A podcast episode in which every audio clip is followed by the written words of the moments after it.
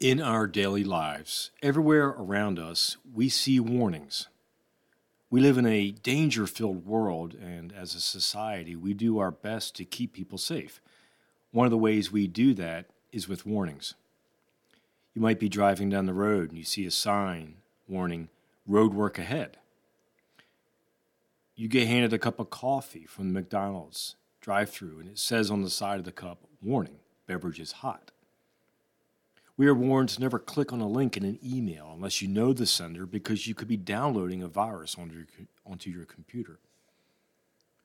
Warnings can be that final step, that last measure between us and harm.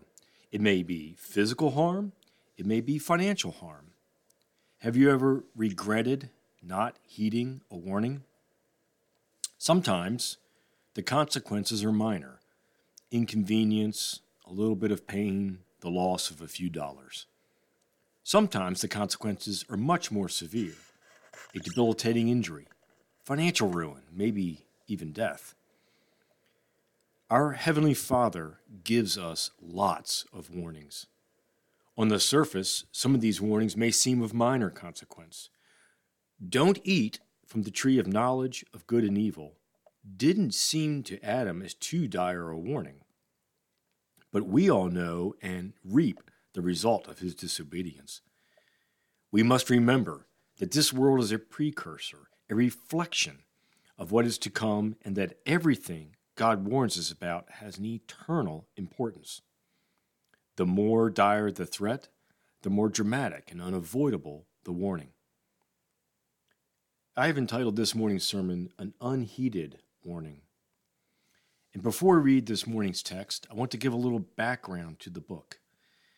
The opening verse of Joel reads, The word of the Lord that came to Joel, the son of Pethuel. Now, we know almost nothing about this prophet, but that does not, does not matter too much in the end because his intention, Joel's intention, was to be a mouthpiece for God, not for himself. Joel is one of the 12 minor prophets in the Old Testament.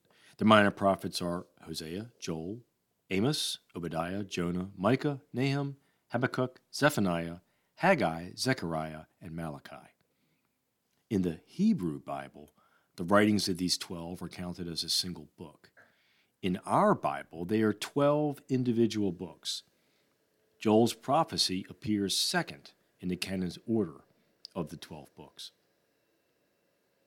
God knew Joel and sent his spirit to him with a message to share with his people. We don't know exactly when this book was written. No other Old Testament book mentions Joel. Most believe that Joel was an early pre exile prophet and suggest a date of around 830 BC. Other pre exile prophets include Obadiah, Jonah, Hosea, Amos, Isaiah, and Micah. Joel's frequent references to Judah and Jerusalem indicate that he lived and ministered in the southern kingdom.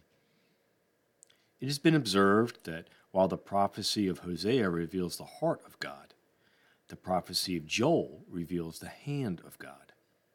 The course of history is determined by the hand of God and is being directed to a culminating event known as the Day of the Lord. Verse 15 reads, Alas for the day, for the day of the Lord is at hand, and as a destruction from the Almighty shall it come. Joel warns the nation Judah of a coming horrible and dreadful day. The day of the Lord is a phrase that appears often in the Old Testament, especially in the writings of the prophets. It speaks of times when the Lord intervenes in the affairs of men in an obvious and evidentiary ma- manner. No Bible author writes more about the day of the Lord than does Joel. Joel uses the phrase the day of the Lord to refer both to events in his own day as well as to events in the future. The name Joel means Jehovah is God, and therefore constitutes a short confession of faith, somewhat like the primary New Testament confession Jesus is Lord. So, with that background, let's read this morning's passage.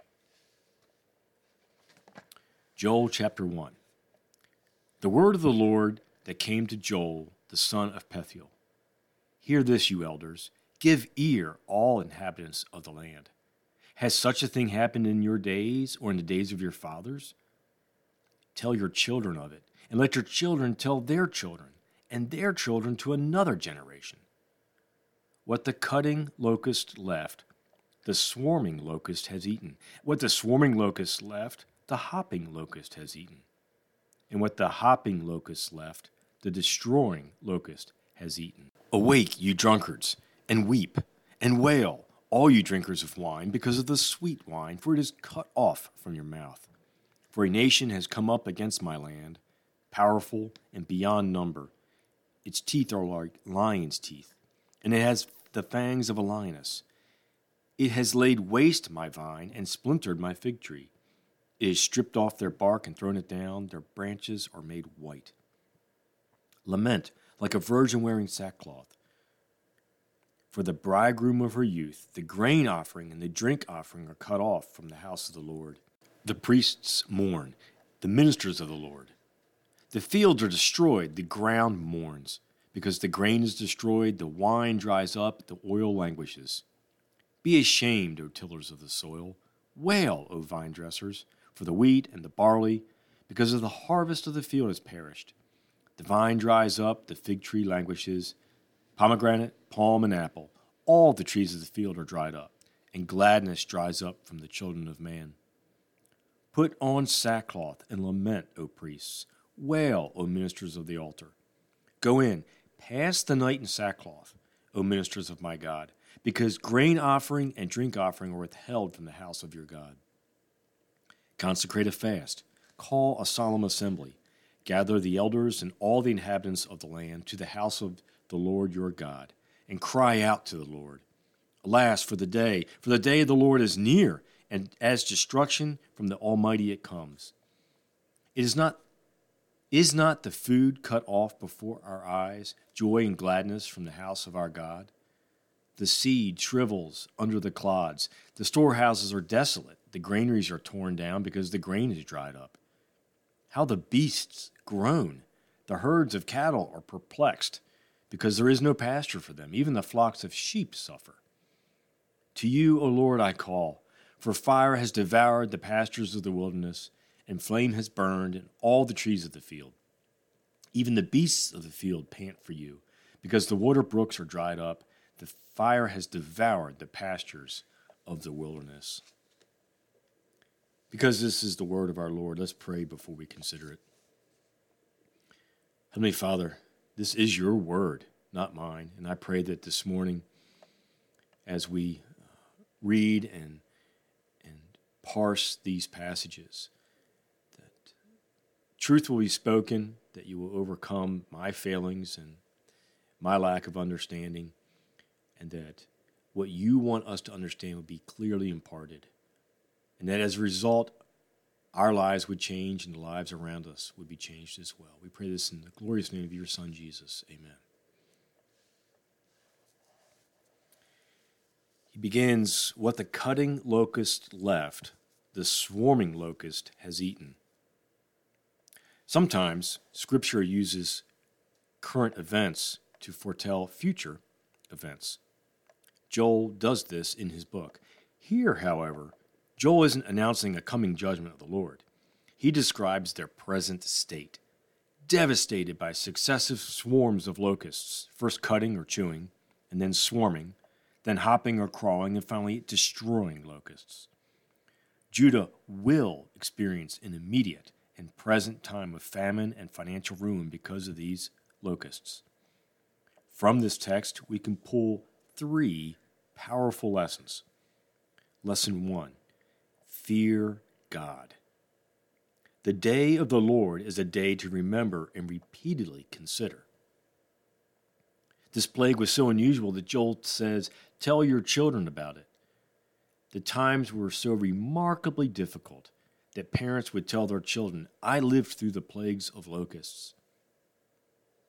Each of us clearly remembers where we were and what we were doing on 9 11 when the towers came down. Myself, I was in Colorado preparing for an elk hunt. You have your own memories. Yet this must have been a manifoldly more momentous experience because they are instructed to ensure all of the following generations know about it and understand its implications. The story of the great locust plague and the message the prophet Joel attached to it is one that must be passed on to future generations. This terrible thing happened by the hand of God. Moses had instructed Israel to remember the works of their Lord to their children. They were to remember God's acts of mercy and deliverance, as well as God's acts of judgment and discipline. Why? Within our own lives, the reason becomes obvious. Every generation needs to be reminded that no matter what they have done, no matter who is against them, regardless of the past sin in their life, they can turn to God and be born again, made anew, become a new creation. However, every generation also needs to be reminded that God will not let his children get away with the continual, willful disobedience. How easy it is for us to take for granted the flowing mercy of our Heavenly Father, which he shows us how tempting to assume it is limitless. However, God loves us too much to let us continue in sin. Romans chapter 11, verse 22 reads, Behold, therefore, the goodness and severity of God. On them which fell severity, but toward thee goodness, if thou continue in his goodness, otherwise thou also shalt be cut off. I look around me today, and I have to ask the question what has happened to fear of the Lord? The fear of the Lord is a holy respect and reverence for God. It is understanding, recognizing, and living in accordance with the knowledge that He is perfect and all powerful without any trace of evil or sin. And yet, we, fallen creatures that we be, are loved by Him with a love beyond comprehension. The Word of God tells us over and over that the fear of the Lord is the beginning of wisdom. A holy reverence and respect for God will keep us from sin and needless suffering in this life. Speaking of a healthy, holy fear of the Lord, Jesus said in Matthew chapter 10 verse 28, "And fear not them which kill the body, but are not able to kill the soul, but rather fear him, meaning the Lord, which is able to destroy both soul and body in hell." the Lord chastens, he disciplines those he loves. How terrible was the judgment of locusts Joel speaks of? Well, closest comparison I could come up with was in 1915, a devastating plague of locusts covered what is modern day Israel and Syria. The first swarms came in March of that year, in clouds so thick they blocked out the sun. The female locusts immediately began to lay eggs each depositing 100 at a time. Witnesses say that in one square yard, there were as many as 65,000 to 75,000 eggs. In a few weeks, they hatched, and the young locusts resembled large ants. They couldn't fly yet and got along by hopping. They marched along 400 to 600 feet per day, devouring every speck of vegetation along the way. After two more stages of molting, they became adults who could fly, and the devastation continued. Yet this plague is almost unknown today, a mere 105 years later. The plague Israel experienced was so much worse, they were instructed to never let a single generation forget. This brings us to lesson number two. The Lord knows how to get our attention. The day of the Lord is both humbling and horrible. This wasn't merely a plague of locusts, it really was four plagues compiled one upon another. Four types of locusts, each succeeded by another more terrible. Why had this come upon the land of Judah? God had warned his people of such a thing if they were unfaithful to him. In Deuteronomy 28, Moses stands before Israel to remind them of their special relationship to God. He tells them that while God will bless their obedience, he will also send various chastisements and curses upon them for their disobedience. Verses 14 to 15 read, And thou shalt not go aside from any of the words which I command thee this day, to the right hand or to the left, to go after other gods to serve them.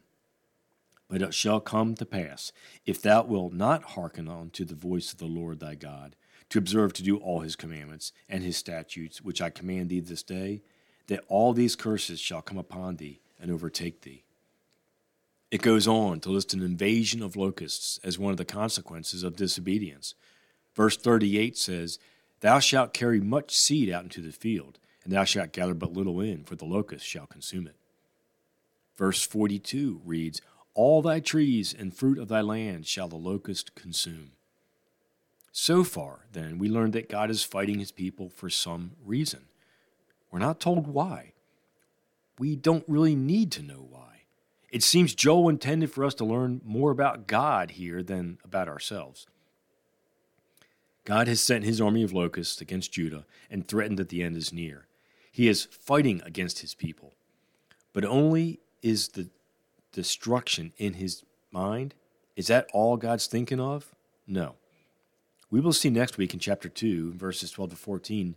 It tells us more about this warrior God. It says, Yet even now, says the Lord, return to me with all your heart, with fasting, with weeping, and with mourning, and rend your hearts and not your garments.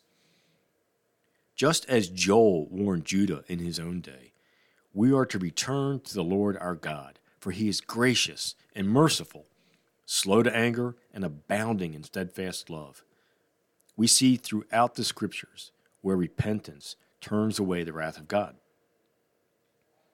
Yet, even though God has threatened destruction of his own people, he holds out the opportunity of repentance and salvation at the eleventh hour. He even pleads with them through his prophet Joel if they will repent, he will repent. If they will rend their hearts, he will cease to rend their land. Verse 8 says, Lament like a virgin girded with sackcloth. Joel tells Judah that they should look at their condition and mourn, with all the emotion and passion of a young widow. Just as a young widow fears for her future, how will she be protected? How will she be provided for? so should Judah not receive this plague of locusts stoically with false bravado. They are cautioned that their world as they know it is about to end. This describes a most tragic and bitter experience, the deepest sorrow because of the awareness of the loss. In this, Joel doesn't minimize the suffering at all. He isn't like a, the dentist who says, This may cause a bit of discomfort, when he really means, This is really going to hurt and you will suffer. He deals with the suffering in a real way and says, let's turn back to the Lord. But more than merely warn, Joel provides leadership. He just doesn't tell them that they should repent. In verse 14, Joel also tells them how to do the work of repentance. He tells them to consecrate a fast, call a solemn assembly, gather the elders and all the inhabitants of the land to the house of the Lord your God, and cry out to the Lord. First, they're to consecrate a fast. Make getting right with God so important that even eating isn't important. Repentance isn't rote, it's not perfunctory. The desire to repent should dominate every other desire. Second, call a sacred assembly. Call for God's people to come together and repent. Repentance is not just individual.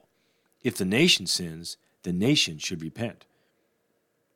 Third, gather the elders. The leaders of the people should make a special point to be part of the work of repentance. The leaders of God's people hold a special and terrible weight. Just as the husband is held accountable for the state of his home, elders will be held accountable for the state of their churches.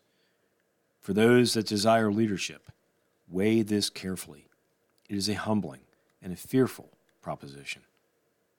The elders are to gather to guide and lead the nation. Fourth, into the house of the Lord your God. Come to the place where you should meet together with God. There is power in corporate worship, and there is power in corporate repentance.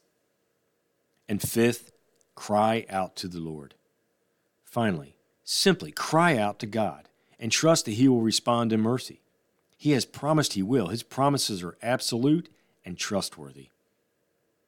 The aim of God in sending the locust hordes against his people is to secure their undivided allegiance. You shall know that I, Yahweh, am your God, and there is no one else. They had allowed their world to distract them from their Creator. So their Creator reduced that world, thus evoking a response of need. Evidently, the cause of the locust plague had been the people's half hearted allegiance. They had allowed some of their affections to focus on things other than God. He was no longer their all consuming love, So he fought against his own people. For few things are more dishonoring to God and dangerous for us than to love God in a half hearted manner. Through Jesus, God gave his all for us. As the recipients of that blessing, we correspondingly owe all to him. In verse 16, it says that the locust plague produced severe conditions in Judah, which are described throughout chapter 1.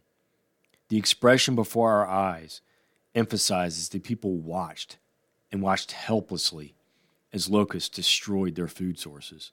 The land also had experienced a drought. Joel described the devastation and declared the famine was proof God was acting in judgment on them. We need to be reminded that while God is certainly merciful, long suffering, and slow to wrath. He will not let his children continue to live in rebellion or in sinful ways continuously or unchecked.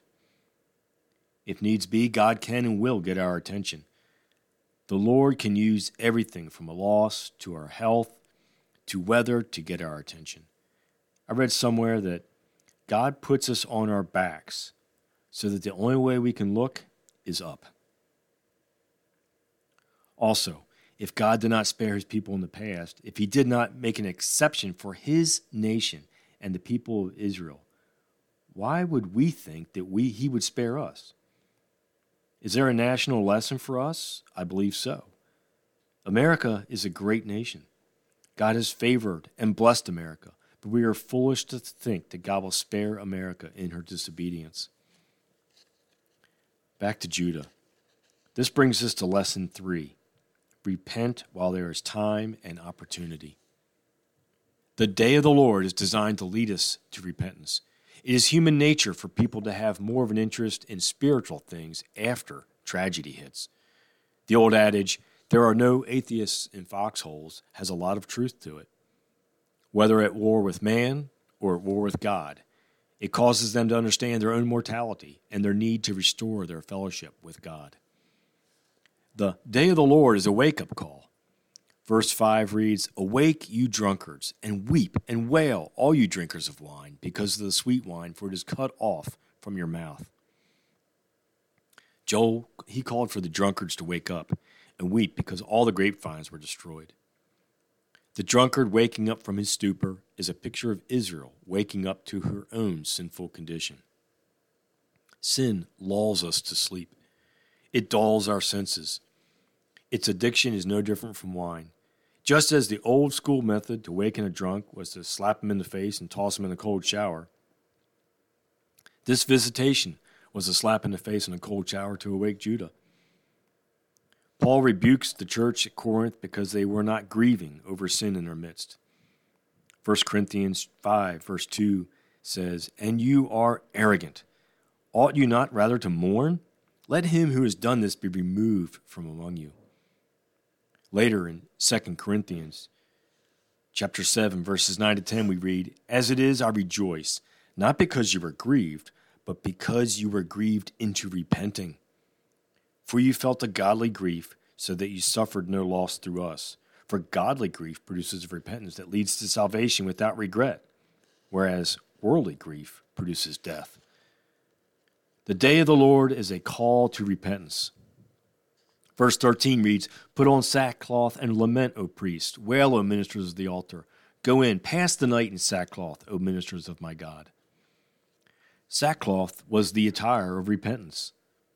Sackcloth was mostly off, most often made of a coarse black goat's hair. It was customarily worn by mourners as a sign of deep repentance and of humility. Ashes were often included as a further symbol of personal abhorrence and humiliation. Yet repentance speaks of so much more than a change of clothing. Sackcloth was merely an outward representation of what was supposed to be an inward change of direction. It results in action. In verse 14, Joel gives direction to the nation. Notice his instruction to them Gather the elders into the house of the Lord and cry out to God. Verse 14 concludes Gather the elders and all the inhabitants of the land into the house of the Lord your God and cry unto the Lord. Well, cry out what? Cry, Lord, turn away your wrath. We get the message and we are changing our ways. We need to remember the message of Joel and learn the lesson of the locusts. In Luke chapter 13, verses 1 through 5, Jesus was confronted with a problem of a disaster that killed 18 people. Instead of acting as if it were just an accident of blind fate, Jesus used it as a wake up call for repentance. Jesus showed that why did this disaster happen to them is the wrong question. The right question is Am I ready to face such a disaster in this fallen world? In Joel's day, the people of Judah did not take seriously God's attitude towards sin. They thought they were safe from judgment because they were Abraham's descendants. God called Joel to prophesy to the people of Judah, to warn them of God's judgment, and to urge them to repent and return to God. God made clear to Joel that in addition to the locust plague, Judah would soon experience an invasion from an enemy army. God would send that army against his people just as he had sent the locust plague. We will see in chapter 2 that the invasion would also be a judgment on Judah's sin. However, God is not just a God of wrath and punishment, He is also God of grace, mercy, and love. Therefore, God offered Judah an opportunity to escape judgment. He extended an urgent call to repent and turn to Him. If the people repented, He would have mercy on them and deliver them from further judgment. Whereas God's judgment on Judah was harsh, God's mercy to the people, which is based on their repentance, would include firm assurance of their restoration to God's presence, His protection, and His provision. God also would pour His Holy Spirit on all of them. The presence of the Holy Spirit would be a sign of God's favor on them and of their continued relationship with Him. Later on, in a few weeks, in chapter 3, we will discover that God also would judge Judah's enemies. Because he is sovereign over all people and all nations, he would bring every nation to judgment for all the wrong they had done, especially all they had done against his people. Many individuals struggle with the concept of a wrathful God. They can't conflate the concept of grace and judgment residing simultaneously within God. His conflict is exemplified in the book of Joel.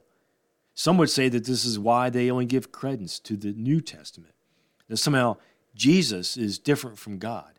Jesus is love and grace. God is wrath and judgment.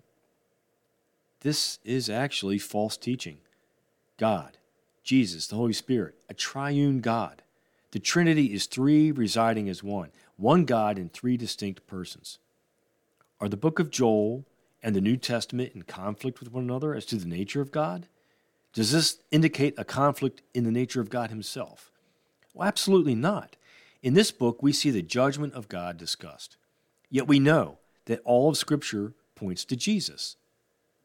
Get Jesus, everybody says. He's about love and forgiveness.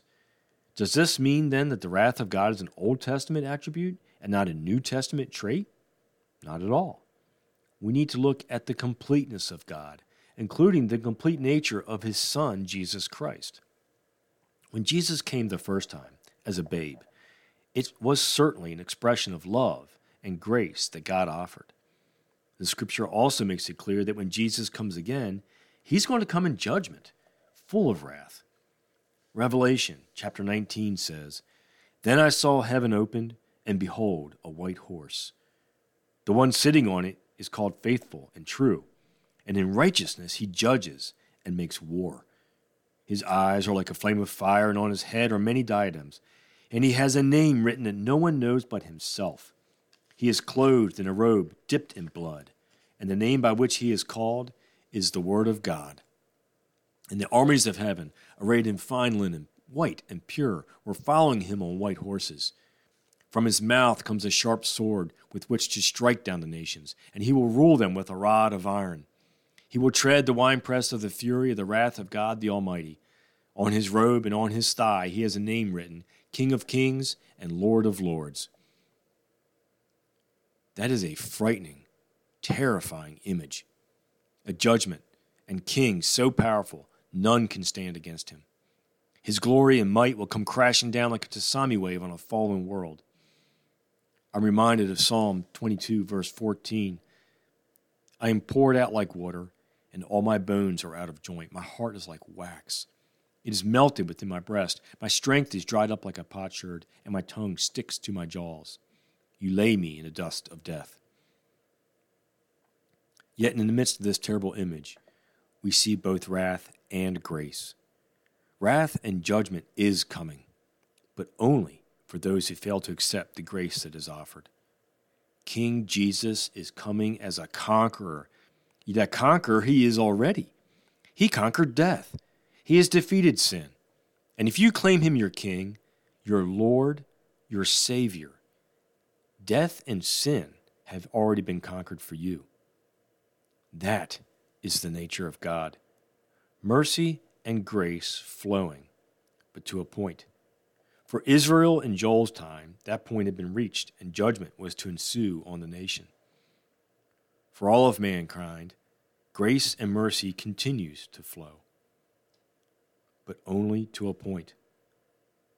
The time is coming when this judgment will rain down from heaven with a terrible certainty. Do you know when that time will be? No one does, not even Jesus himself, the Bible tells us. Only the Father knows. If you have that uncertainty in you, don't blindly keep plodding forward in your sinful ways as Israel did. Judgment awaits each person who follows their own pleasures and rejects Christ.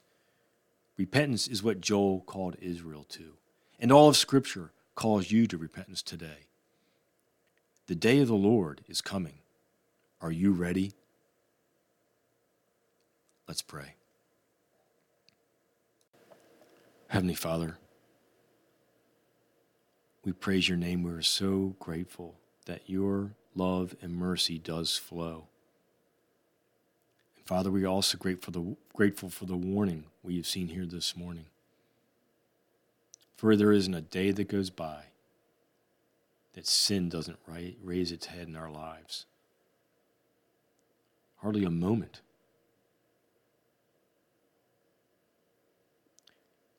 Father, for any of those who have heard this message that are uncertain about their future, maybe they've never really claimed Jesus as their Lord. Maybe they've gone to church but not taken that step to submit to Him as their Savior. Father, I pray that they will reach out to me, to someone else here at church, and ask, What is it I do? How do I have that assurance? For God, we recognize the day is coming. We don't know when, but it is most assuredly coming when there will be no more chances, no more grace. The decision made. Your son arriving as a king to rule this earth. For those of us that have made that commitment, that have declared Jesus our Lord and Savior. Father, we actually long for that day when the world is not ruled by evil and Satan, but by your Son. In the meanwhile, God, I ask that we would be effective in sharing the gospel message with others so that when that day arrives, they too can rise up with us to worship your Son, to be in your throne room and lay down before you, praising your name. We pray these things in the glorious name of your Son, our King, Jesus Christ. Amen.